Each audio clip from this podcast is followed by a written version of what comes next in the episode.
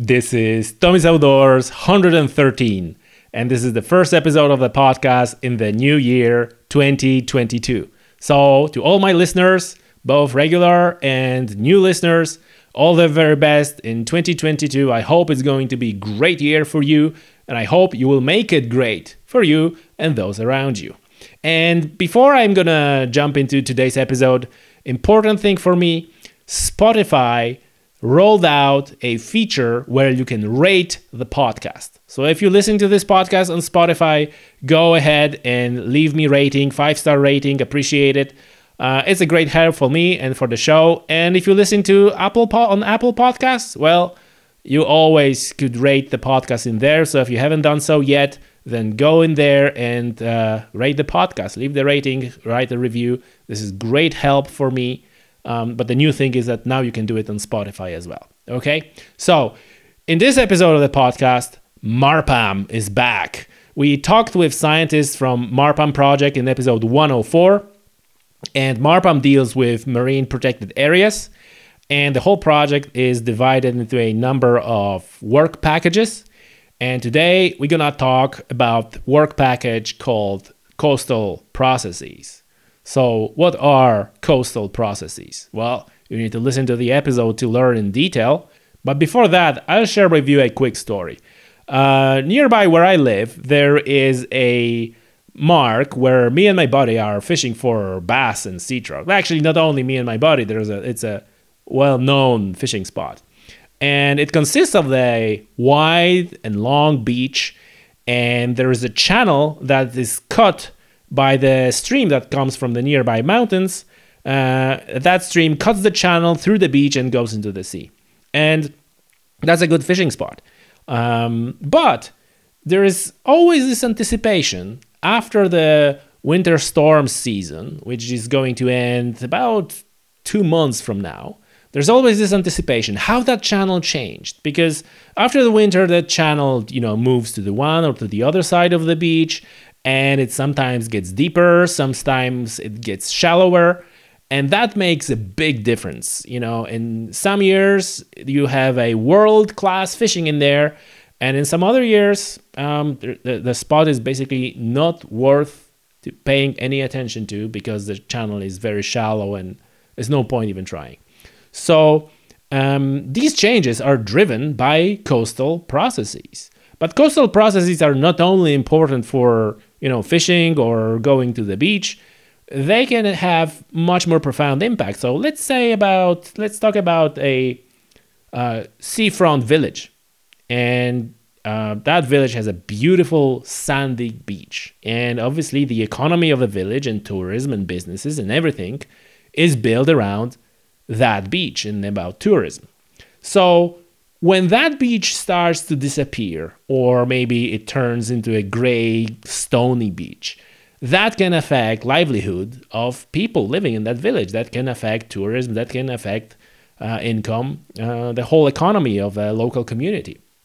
So it is very important to understand these coastal processes and how they work. And this is exactly what our guests on the podcast are researching. So our guests are Melanie Biausque and Edoardo Grottoli. By the way, folks, I hope I pronounced your names correctly. And they are working on coastal processes, uh, trying to understand them, trying to figure out how they're changing uh, coasts and how that impacts, you know, not only economy, like I said, but also a uh, ecology, uh, wildlife. And that's how it ties into MarPAMM, which deals with marine protected areas. This is very important uh, part of uh, knowledge and research to know how those coastal processes work.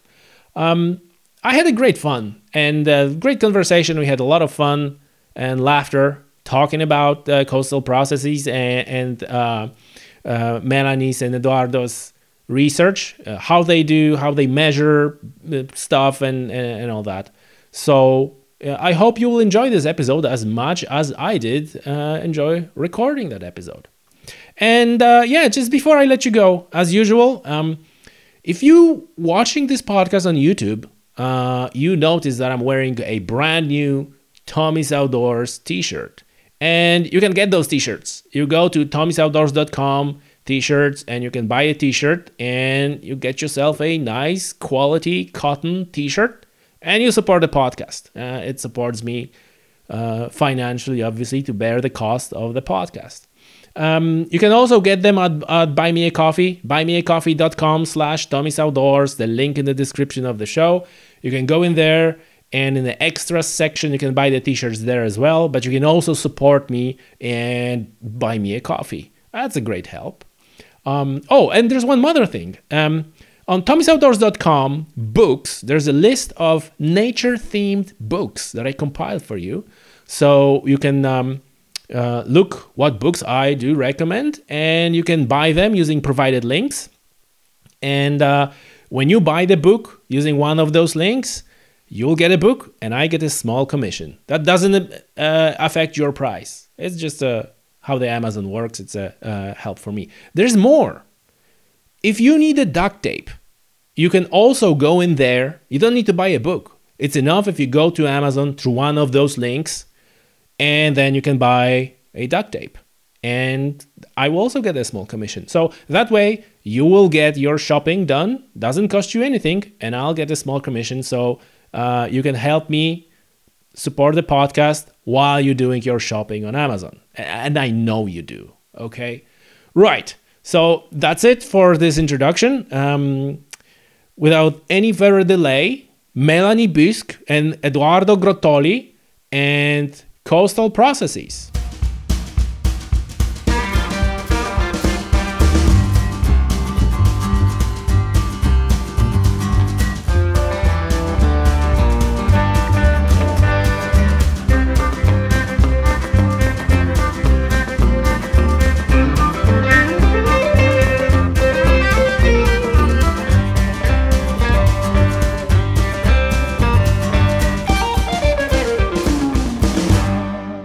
Hello, uh, Melanie and Edoardo. Welcome to Tommy's Outdoors. It's a pleasure to have you. Thank you for having us. Thank you, thank you, Tommy. It's uh, this is folks uh, coastal processes. Uh, but before we j- we jump into um, the the main main thrust of the of the podcast, like first of all, uh, this podcast is like a second appearance of uh, of the folks from MarPAMM project, which uh, were already uh, guests on the on a podcast before and uh, you you working on the I guess the, the, the proper name is work package, correct? Is that it's work yes, package? So so we're working on the coastal processes work package. So I think it's only fair just to start with the round of introductions. You, you know, like what what you do and and uh, how did you get to this point where where you are right now that you're working on those exciting projects. Melanie, maybe maybe we start with you. Well, um, what am I doing? That's a great question. Uh, just um, I had a, I've done a PhD in uh, coastal processes and uh, physical environments and sciences in France. And uh, just after my PhD, um, I found that uh, job offer from MarPAMM, which is exactly what I was doing during my PhD. Um, except that we are working more with stakeholders and with more impact into management that I have not really done before. But uh, yeah, it was not the plan at the beginning, but ended up in Northern Ireland. Uh, but uh, no regrets on that. It must be shock, like a weather-wise, from from France to Northern Ireland. Oh yeah, it was, and I started on the February, so it was not the best month to just move to Northern Ireland from the southwest of France. Let's be honest. That was like a baptism of fire. Like this is this is what you're getting into. Yeah, it was exactly in the movies when you know the the character is just landing and it's pouring rain and it's very cold, and you're like, well, that's not what I was expecting. Welcome, welcome, welcome to Ireland. And what was your PhD? What you were you were taking on? So my PhD was uh, about the the impact of storms on the sandy coast on the southwest of France. So I did a lot of uh, field work, measurement of the evolution of the beach, the dune, and trying to understand how um, the storms impact the beach and what is happening after the storm has passed and the erosion has uh, stopped. Uh, how the beach recovers after the storms, um, and how can we help the beach to recover and to avoid floodings, uh, uh, or measure erosions, that type of stuff. Gotcha, gotcha. That's that's. Uh, I'm excited for this podcast. Uh, this is this is something. this, is, this is something I have questions about this stuff. As an angler, I have questions about this stuff. So all the anglers who are listening to that is like, you know, get ready. We we get in the deep end of like how beach changes after storms. Okay, Edoardo, how about you? Yeah, so me, like Melanie, I've done my PhD uh, in coastal geomorphology back in Italy uh, I finished my PhD in 2015, and then uh, I stayed for a few years as a postdoc yeah, in Italy. And then, you know, at a certain point um, of uh, of your research life, let's say you want to change environment, try different things, and uh, move abroad with uh, working with uh, different kind of people in different kind of topics. So I ended up here in Northern Ireland. So the shock for the climate was huge as well. It's, still it is. and um, I started in March, so one month later than Melanie, but the weather wasn't really. Improving. I kind of, I kind of understand. You know, I come, I come from Poland, so I, you know, I, I also kind of share your pain with, you know, there's no summer and there's no winter. It's all, only, only like a mild spring and then, and then autumn. exactly. Yeah, uh, yeah, yeah, yeah, yeah. So we're on the same page here. Okay, and then and then you ended up working on the on the uh, coastal processes, this package in Norway. Coastal processes as well uh, in in the MarPAMM project. So uh, we basically uh, study the the impact of storm uh, on the coastal environment from a geomorphic point of view. Yeah. So so so tell us, like coastal pro like what are the coastal processes? Because uh, uh, is it is it more than just impact of storm on uh, on on on the, how the how the uh, beach is you know what is the form of the beach and all all that? Or is it is it is it more? Like what is the whole thing coastal processes? Well it's it's more than just the storms because you have um, currents and waves and all those interact all together um, even when there is no storms uh, one one very famous current, if I can say it like that, are the rip currents because they causes death every year. So that part of coastal processes that we are working on, well, not especially on this project, but I've been working on that type of currents before. So coastal processes is basically all the physics that's um, gonna impact the beach, uh, the dune, and then the people. The, the, if you have like um, uh, people living by the coast, they're always very scared of floodings. They're always very scared of uh, is is my uh, house going to end up in the ocean because of erosion? Um, but those processes and currents and waves and all those interactions are in place even when there is no storms. Um, that's also why I was interested in my PhD about how the, the beach recovers from storms because there are all those processes that are um, in action and help the beach to recover and to descend to come back to the shore. So all those processes are basically uh, physics and uh, so basically waves, currents, all those things that uh, interact with the beach.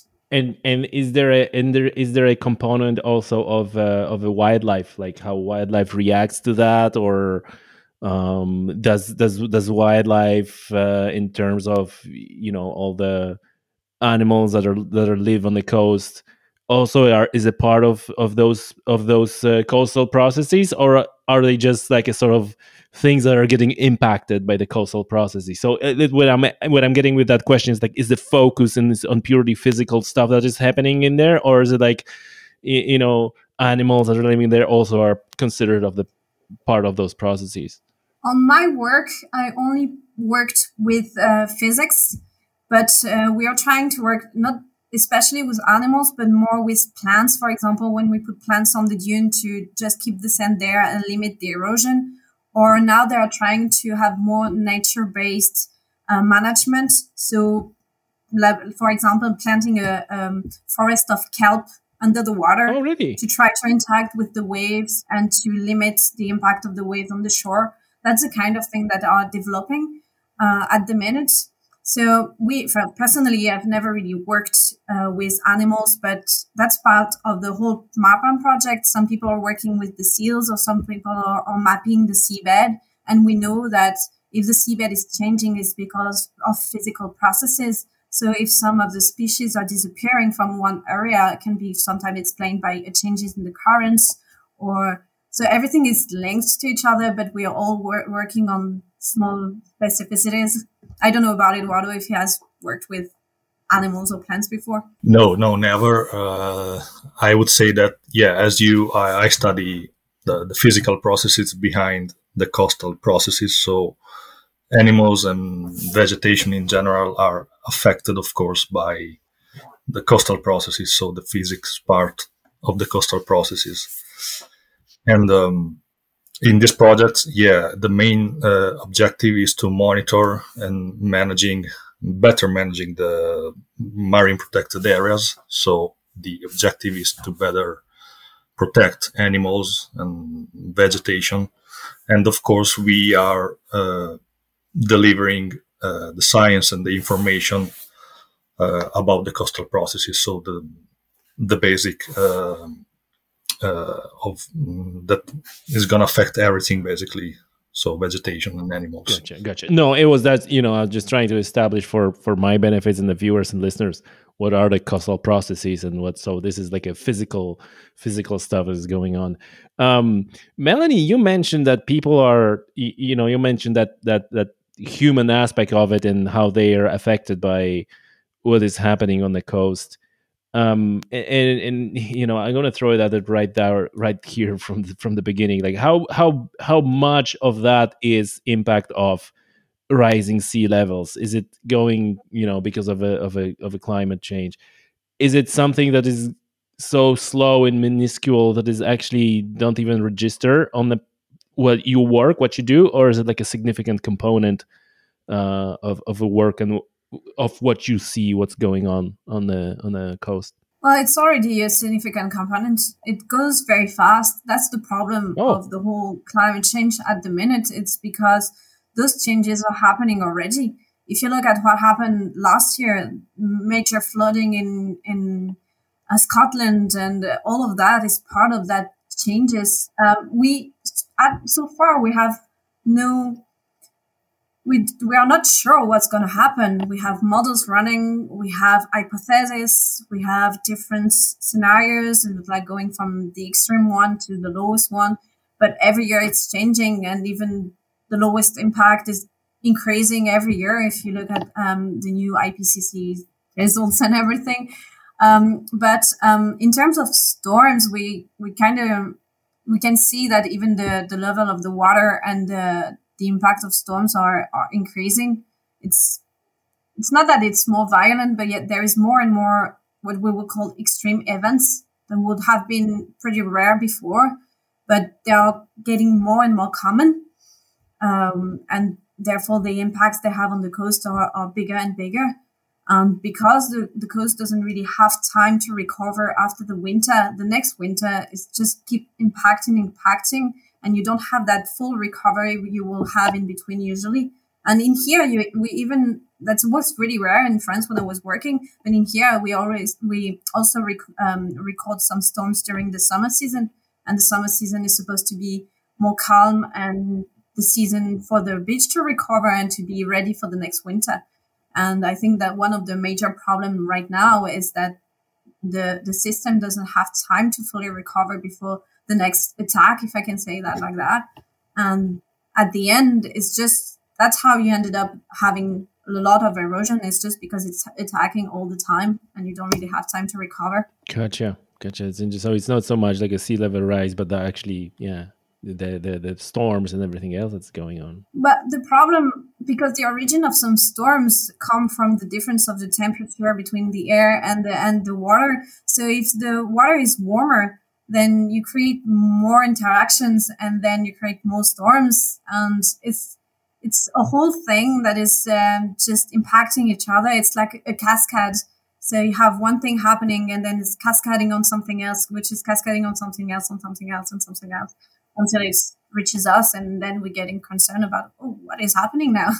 Another problem i would focus also is that from a common citizen point of view if you know that the level is going to rise, I don't know, a few centimeters in the next 10 years or 20 years, you may be not really aware uh, how much uh, dangerous this is going to be because you have to imagine that if this the mean sea level is rising, so is the basic level of the sea is rising.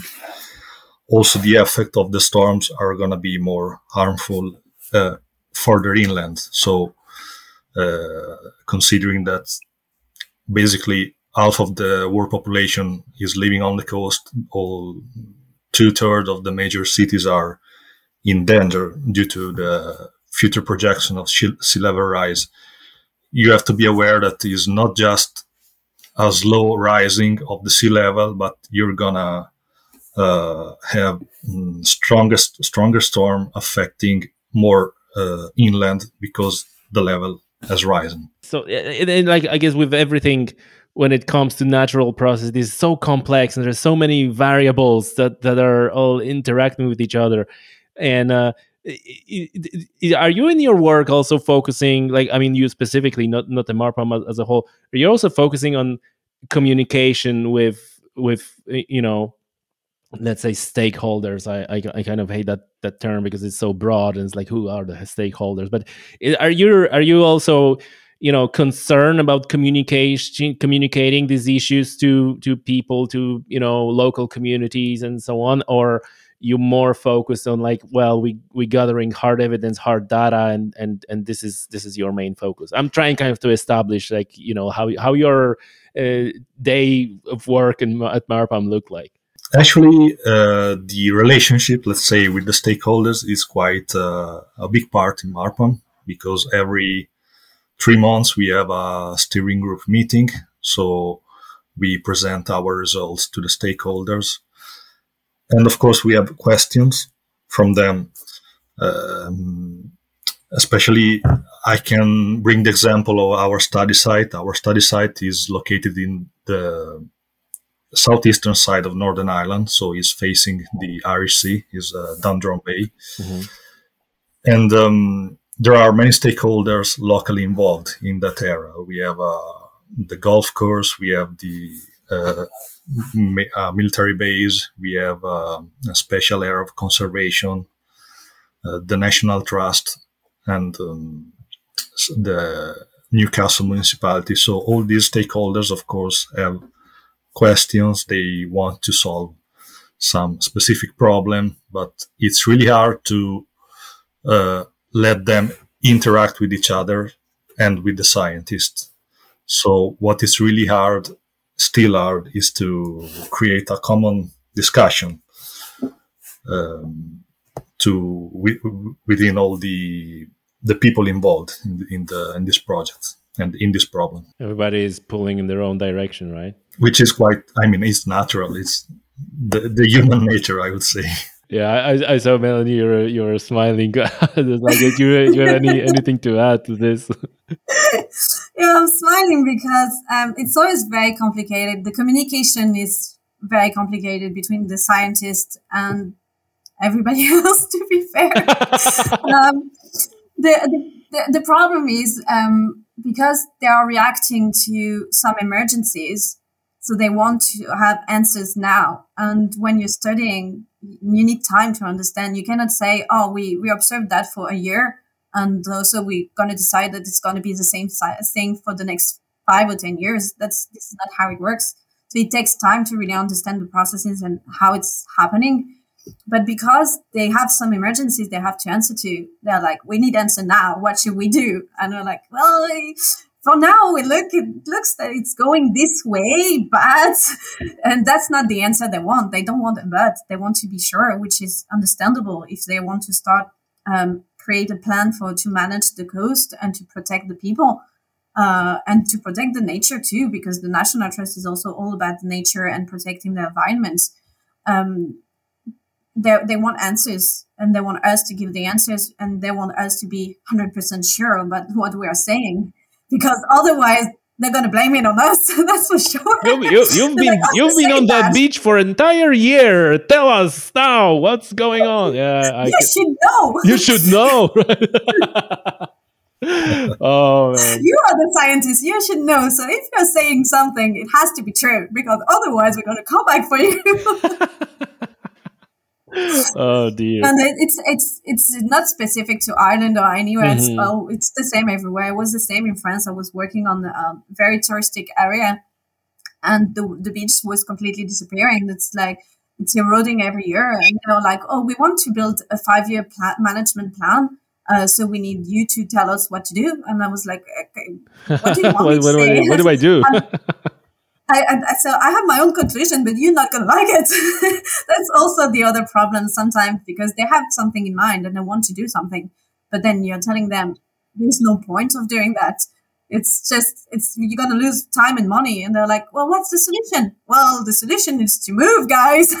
like we're not doing that. yeah, yeah.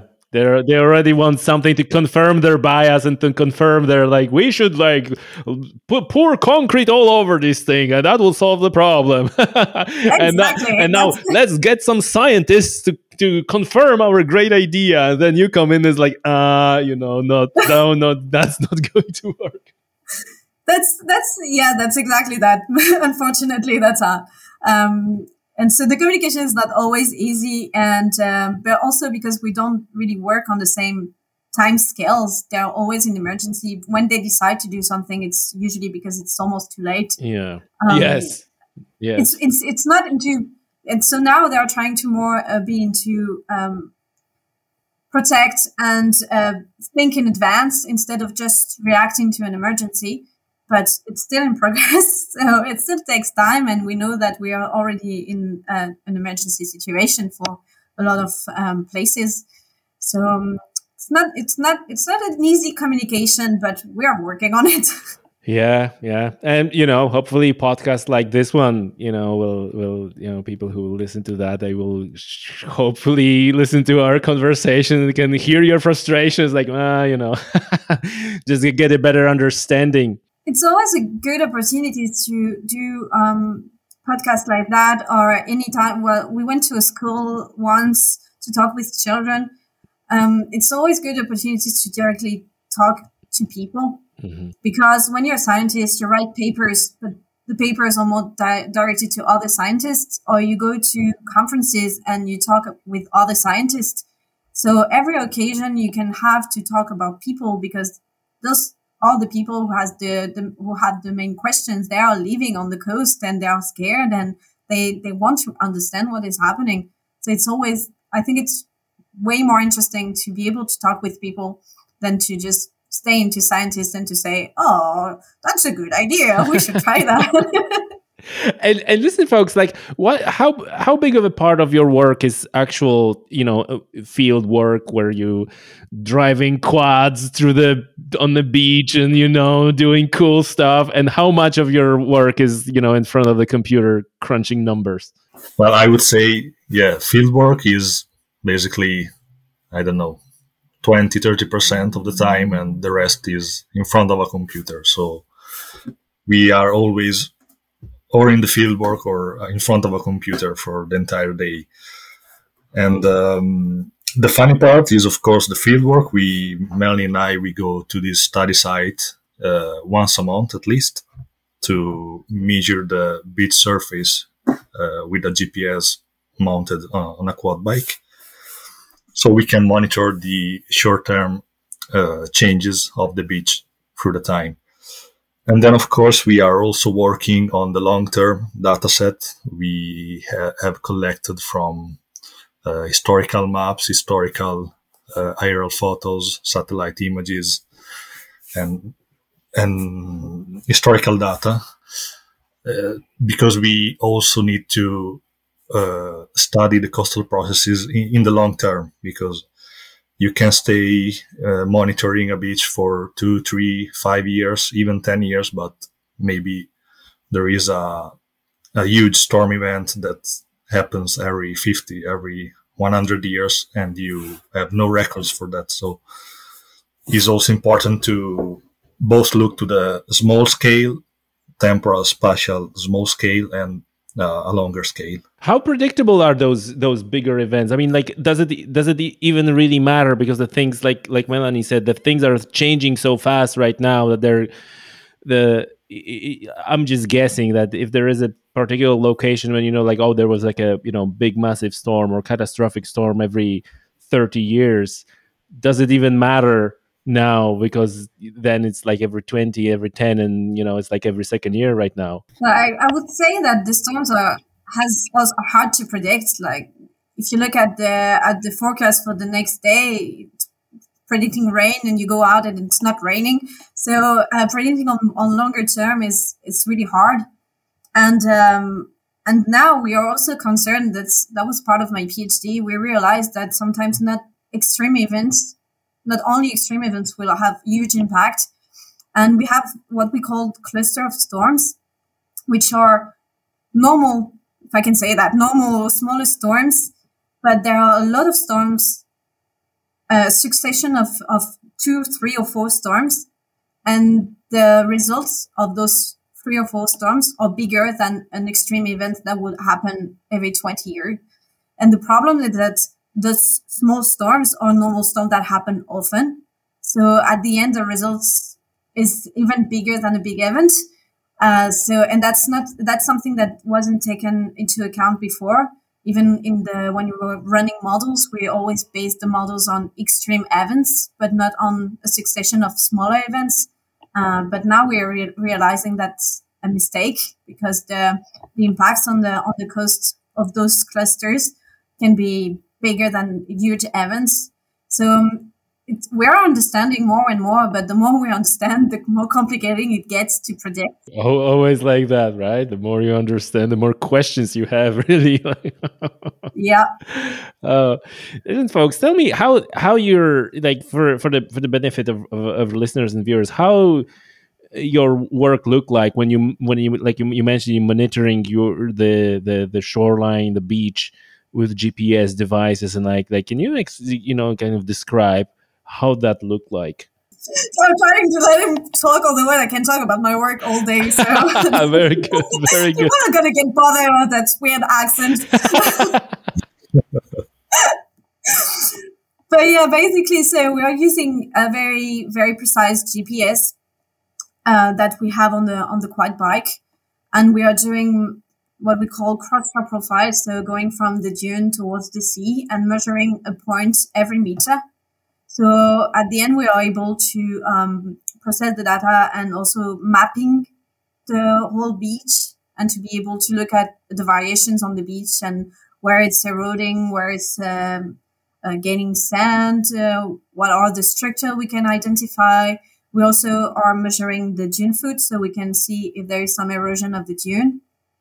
So that's what we are doing with the GPS. So it's it's like it's like a GPS for your car, except that the the accuracy is uh, a centimeter. Oh. So. And yeah. is it is it the, you're you're measuring also the the the height or elevation? elevation?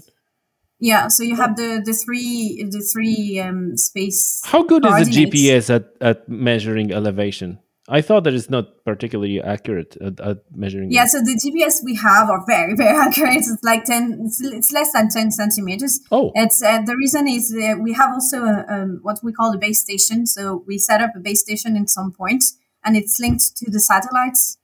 So uh, because it's on the same point, and we know exactly the position of that point, we can calculate in real time uh, the differences and uh, we can have the correction sent to our GPS on the beach on real time. So it's auto correcting all the time. So it improves the, the accuracy drastically. Yeah, I, I watched the video when you when you're driving these quad bikes on the beach and it's like looks like fun. But my question is like how are they protected from the salt water? It must be horrible for, for the mechanical parts on it. Like I, I, I, dropped my mountain bike in the into the salt water once, and it was completely, I like literally killed it. I had to replace everything.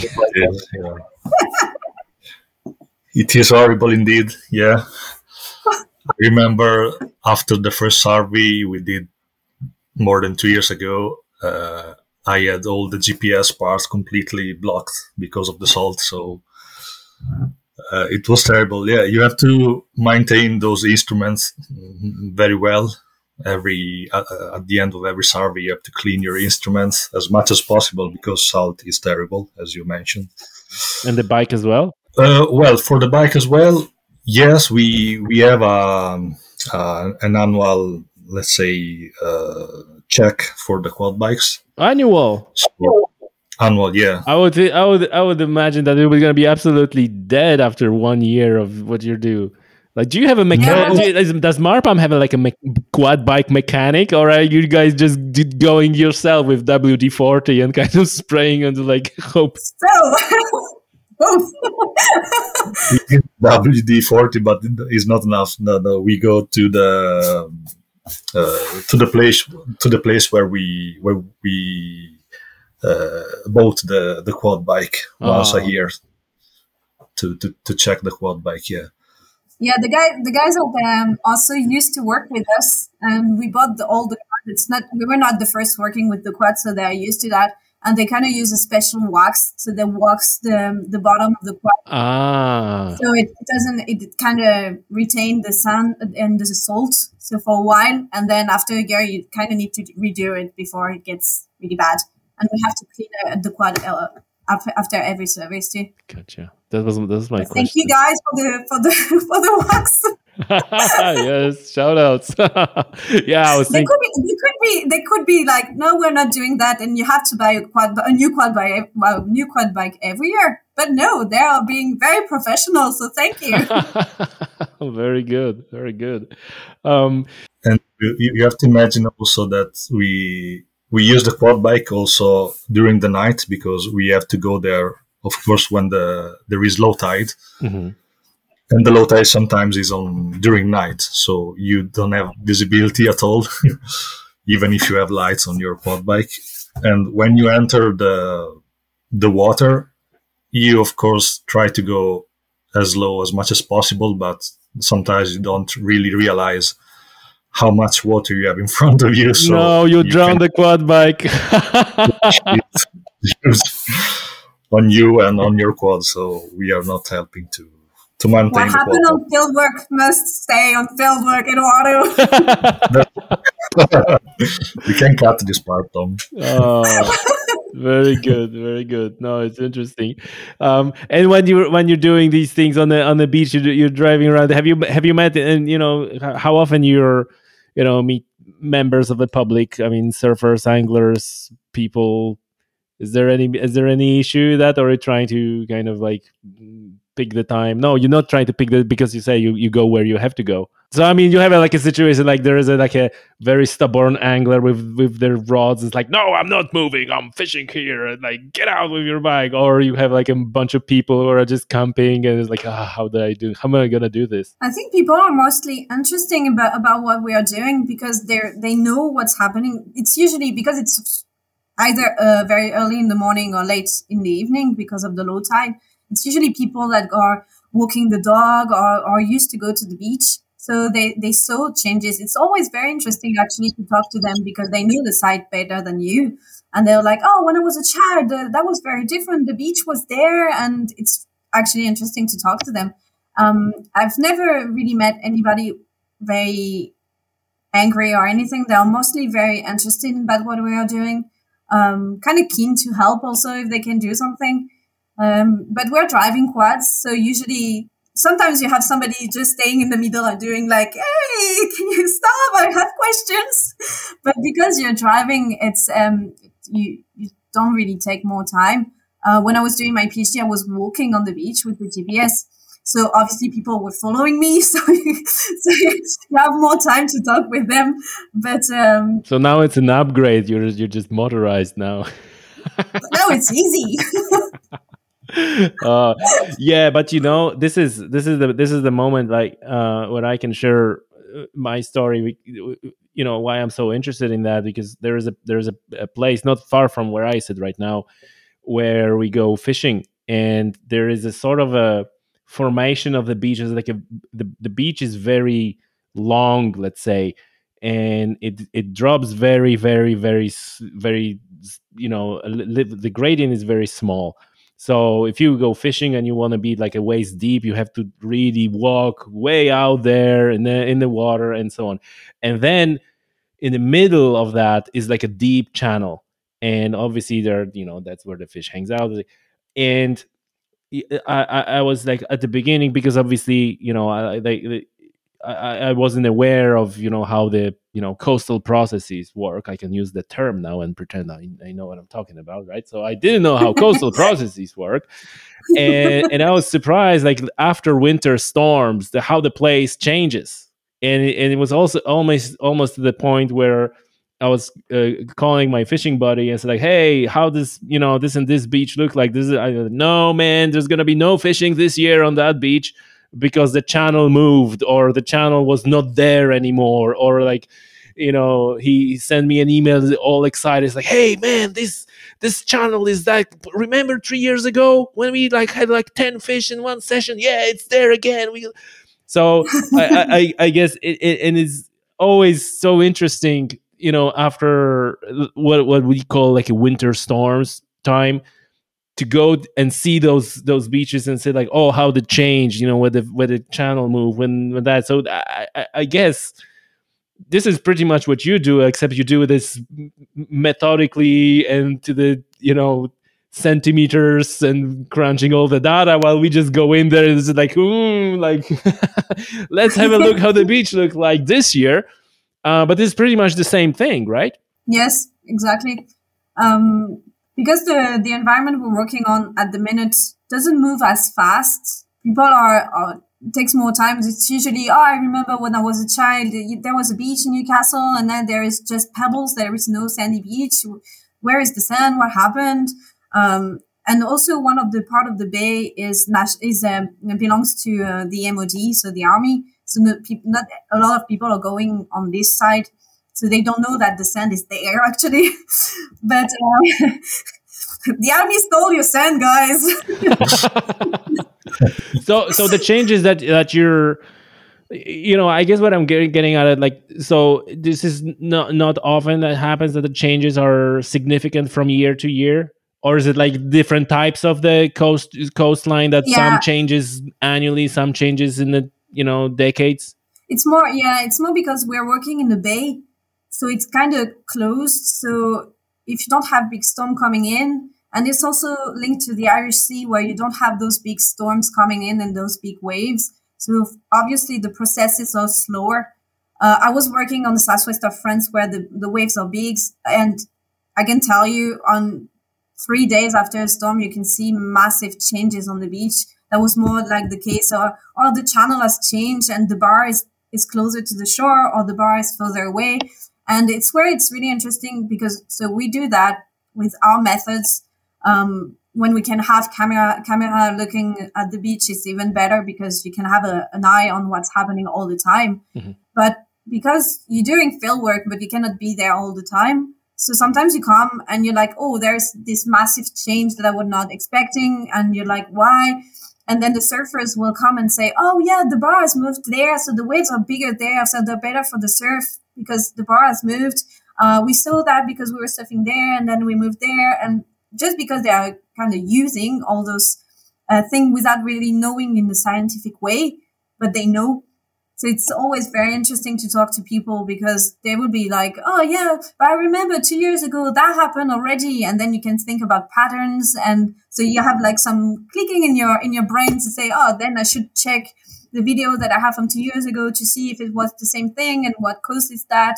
But that can come just by talking with the people that are there all the time and are using or surfing or going uh, swimming or fishing. And how predictable are those changes? Or is there like is there is there a way of uh, you know I, I, know that I asked kind of similar question before, but I'm just I'm just wondering you know like even taking like a your regular angler who is interested like you know how the how the channel will move from year to year. Is is there you know and I'm not even uh, you know talking about like that someone can predict that where they go fishing next year but in general like from your work the patterns that you're that emerge do, is is this something that can be predicted in any way or the character is so chaotic and random that there is literally no way of saying what's going to happen because it all depends of like you know from which direction the storm going to hit and and so on and so forth. It depends on the the data you have. Basically if you have a, a very long time series of data you can do some statistical analysis for example. And when you know uh, how the energy is delivered on your study site and how was delivered in the previous year decades you can uh, see to the you can check the the geomorphic pattern of your beach and expect something similar for the the future. Mm-hmm. and then of course you have to use models. So you can use uh, hydrodynamic models. So it means using wave time series uh, tidal range and uh, see how uh, your beach is going to change in the next 20 50 years mm-hmm. changing the these parameters of waves or tidal range and also uh, about the topography of the beach it's not an easy task for sure because there are so many many factors involved and you're not gonna have a really precise and accurate uh, f- future prediction but the more data you have the more it gets complicated like melanie said before but also the more uh, you you reach your your target let's say. Yeah if i can give you an example the thing with models you have to keep in mind that it's not the reality. So you have to make a hypothesis you have to simplify some of the processes otherwise the models crash. Hmm. um, so it's not the reality and a typical example that i use uh, often is the winter 2013 and 2014 um, with has massive impacts, loads of erosion on the on the um, on the Western Europe and in France was terrible. And the erosion we observed was something that was predicted by the model for the next hundred years. And that's how we realized also that there are some very important processes that we probably uh, forgot to put or just saying, oh, they are less important than others and just being like, so I'm going to focus on that instead of this one. And then we were completely off. But that's because that was a very, very unexpected winter. So oh. you have predictions that works. They do work. We know that we can focus on this part because it's going to be more eroded because all the, the wave action is kind of focused on this area and this one have more risk of a, of a flooding and this part of the dune is uh, um, less uh, fixed so you will have more erosion or even with, just with the wind. You have those tendencies but you cannot be highly precise because anything can happen. And this winter 2013 and 14 kind of reminded us how we need to be careful about what we are projecting and what we are saying. Are these models are they statistical models? Are they machine learning models? Do you use machine learning in the in, in these predictions? Yeah, you have more, you have lots of different models depending on what you're focusing. You have very complex models that uses hydrodynamics, but also coastal morphology, uh, etc. And you have them that are just hydrodynamic models. Some just are just morphological model. Some that are just focused on the waves so sometimes you have this model that is just focused on the waves that we are using, for example, which is called SWAN. So you can, and then you can use that model into another more complex model. So it kind of, it can be very, very complicated quite, quite quickly. Hmm. But, um, and it, as Edoardo said, it also depends on the quality of the data set that you have, uh, the, the validation of the models. Edoardo, you were, you were looking like you were to add something. No, no, I was actually agree with Melanie. Mm. It's really, really complicated, and I would say that uh, given the current context of sea level rise and the future projection projection of uh, sea level rise, we also, I think, we also have to accept the idea that we have to adapt to these extreme events because they are going to be more frequent and there is no uh, single solution for every study site for every location in the world. So sometimes you may have to um, accept the idea that you're going to be flooded. In other cases you may uh, accept the idea that you have to retreat from the shorelines which is not easy because you have then the, uh, half of the population living on the coast so it's very it's very complicated, and then after the science, of course, there is the politics and who, who have to decide what we are, what do you want to do in the future.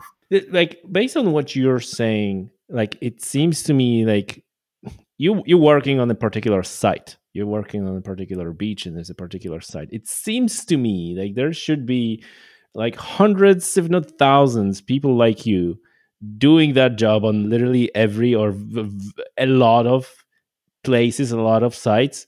Like how I'm just wondering like how how to formulate questions because I kind of made a statement and and you I, I see you agree with that but is, is it do you do you see this being you know like a standard thing deployed in the future uh, that that people with your skill set rather than working in the academic environment and writing papers will be more you know needed and, and, and employed and deployed on you know everywhere in the coastal areas and doing these sort of um, research or because of the time scales like like melanie alluded to it's not really practical and it's not not really not to happen which by extension means that some places are lucky that they have people like you who measured and have models and you know come back with some predictions or some um, uh, suggestions. And then there's the other you know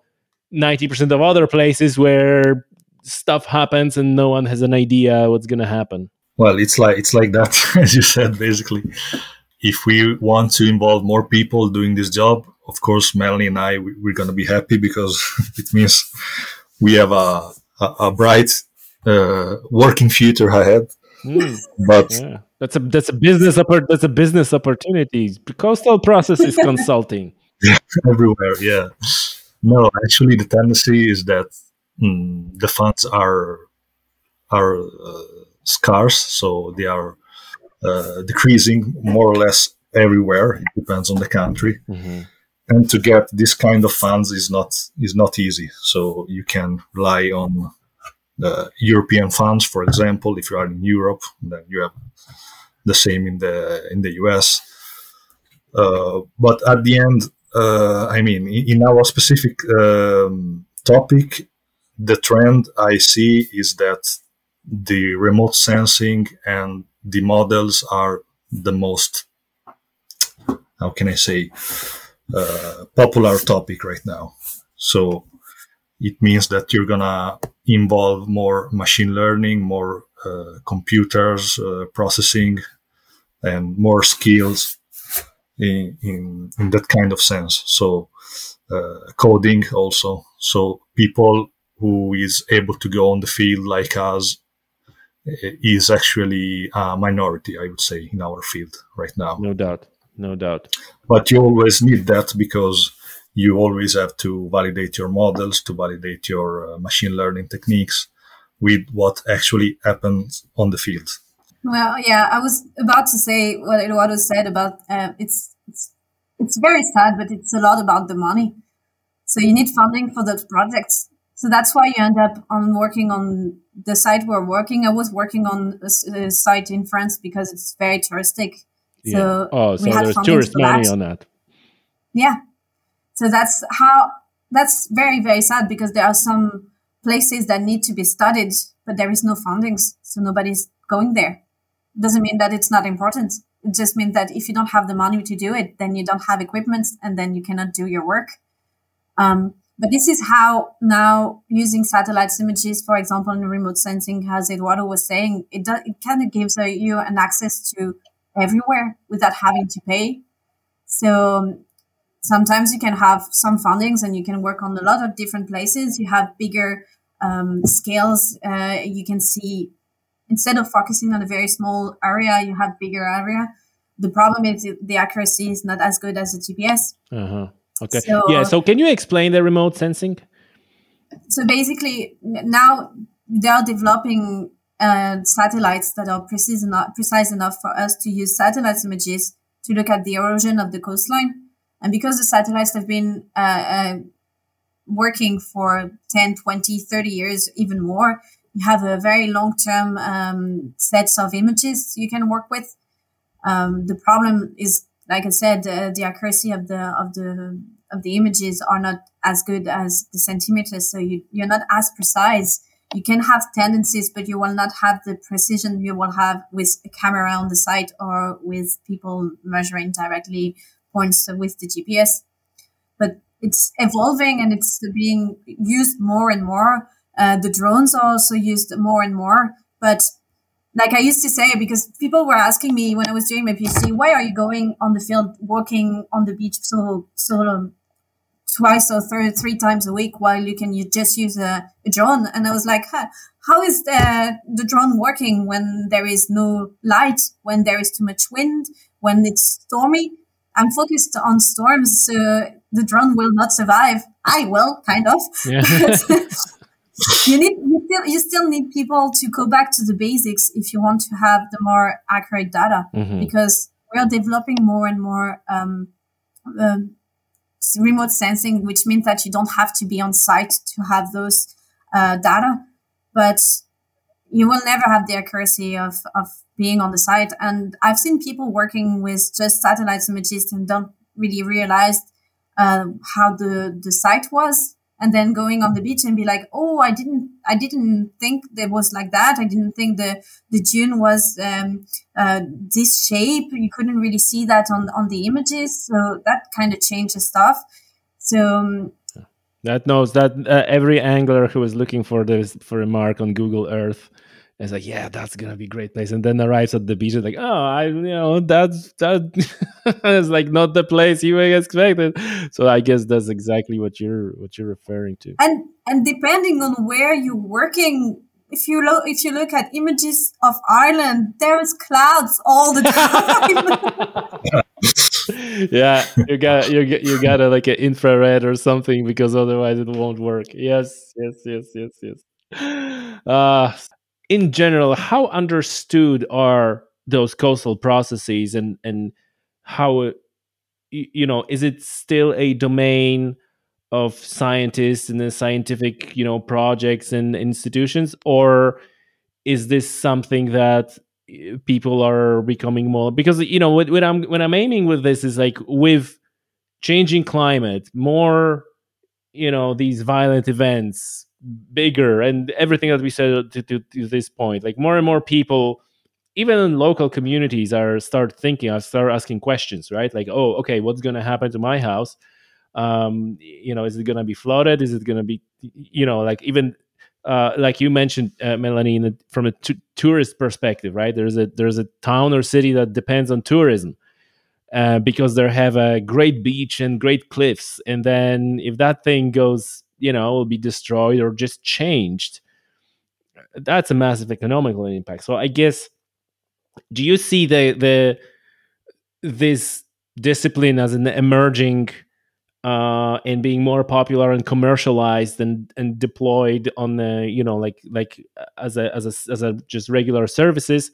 Or is it uh, always going to be a domain of scientists and and in scientific academic institutions of course, our uh, our topic is relatively young, I would say. Mm-hmm. So it started, I don't know, mm, before the Second World War. Uh, it, it, started to be studied in a modern way, let's say. Uh, but of course, um, if you look to the outside of the academia, you have jobs uh, mainly related to the engineering uh, construction mm-hmm. which is not really good for from our point of view because whatever you put on a shoreline on a coast, uh, whatever construction you build, the the construction, the structure is going to affect for sure the the physical environment of your beach. So you can protect uh, a specific uh, touristic area, but you're gonna shift the problem next to next to this location. So um, yeah, uh, yeah, maybe Melanie, I don't know if you have something to add. uh, there, there, I think there are more and more um, private companies that now want to do coastal managing. So, like in what Edoardo was saying, more into engineering, because, like I said, when they want answers, they don't want scientists to study the beach for three or four years and then come up with some sort of plan or, or saying, oh yeah, but you cannot do what you wanted to do. We have really accurate model after three years of like we have really accurate model. I said that's what I, not what I paid you for. what am I going to do with that model? They're, they're like I, I I don't want to hear that. That's not what I want to hear. I just want you to come up with a solution and it's going to save the coast. okay, but uh, so you sh- now and it's getting more and more um, common to have people going directly towards engineers and to say, okay, I have a problem. I need a solution. And there are engineers. That's what they do. They have a problem and they answer to that problem. But then they don't have the, the background or the study of the site to have the protect, the protection for a long term and how it's going to impact. And that's how in the 70s they started to build to build seawalls everywhere. And 30 years after and be like, oh, that, that wasn't good at all. on the short term, it does protect what you want to protect, but on the long term, it's just changing everything. So every time you are doing something on the coast, you will have an impact. So it can be good at the beginning and bad later on. And you don't know because it will take 10 or 20 years to really show that it has bad impact. But you did your job because you needed, you have an emergency, you want a solution for that emergency and that did work. So, yeah. But the problem is you have to think ahead. And now we are trying to do that to say, okay, that can work right now for the next five years. But then it's just the impact on the long term is going to be worse. So we need to think about new, new other way to think and other way to protect and other way to manage. Um, but all those private companies are developing because yes, there is work, there is people searching for solution and when you're an, engineer, that's your work and you're doing your work well as long as you're doing what you people are asking for you to do. You want to protect that area? Yes, I will do that and it's going to protect it. That's your work. That's done. Yeah. That makes sense. That makes sense. It's, tell us, like, what what are the effects of the of the seawalls, like in, in general? like more more specific question, like what what's what's yeah, what's what's, what's, go, what's what is happening? I've I've worked on some. I'd say the we don't really have we have one small seawall uh, on the on the site we are working on, but um, I've on the the site I was working I had a very very wild beach because it belonged to the MOD. Then I had this spot that was really um, managed with seawalls because it was for the tourists, and you can see that because of the seawall, so the shoreline is not moving because it's fixed, but the shoreline around is kind of eroding. And uh, there is what we call the end of wall effect, which is when the waves are breaking, then they're going through the seawall and then they're enhancing the erosion on each side, on each end of the seawall. So you will have this small part that is fixed and then the shoreline retreating and it's even more retreating in those areas because it kind of focuses the action of the wave there.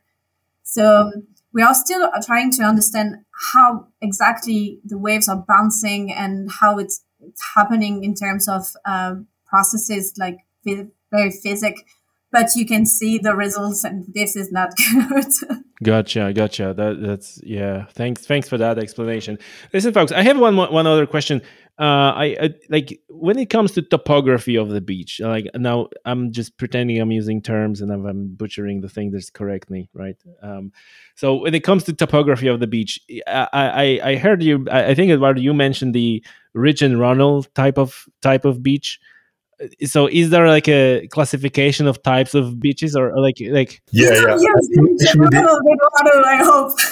the expert is Melanie but I can say something and then Melanie can of course uh, add something else. Yeah ridge and runnel is basically a term uh, an old term used to identify intertidal sandbars. So it means uh, that you have these uh, uh sandbars parallel to the shorelines in the intertidal part of the beach, so between the low and the high tide.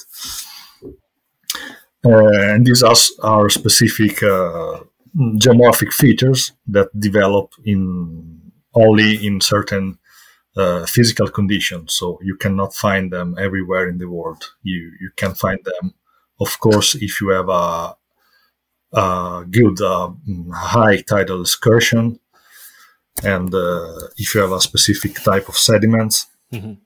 and a specific type of wave wave energy.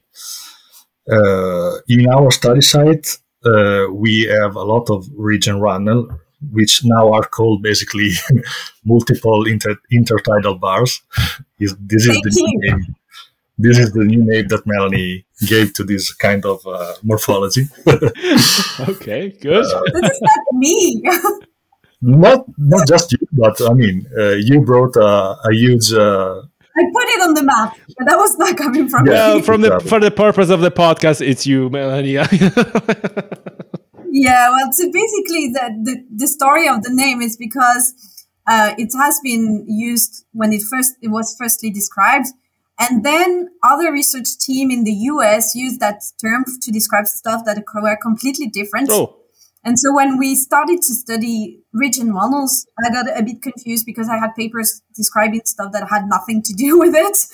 So I, we published recently a, a paper when I do a review of all those studies and all those names and trying to say, okay, we probably should use the term multiple intertidal bars instead of ridge and runnels okay. uh, because this term has been used for a lot of different things. So it doesn't really describe what it is. Oh, So that's why I'm teasing Edoardo when he's saying the ridge and runnels because we did publish that paper, Edoardo. oh, gotcha, gotcha.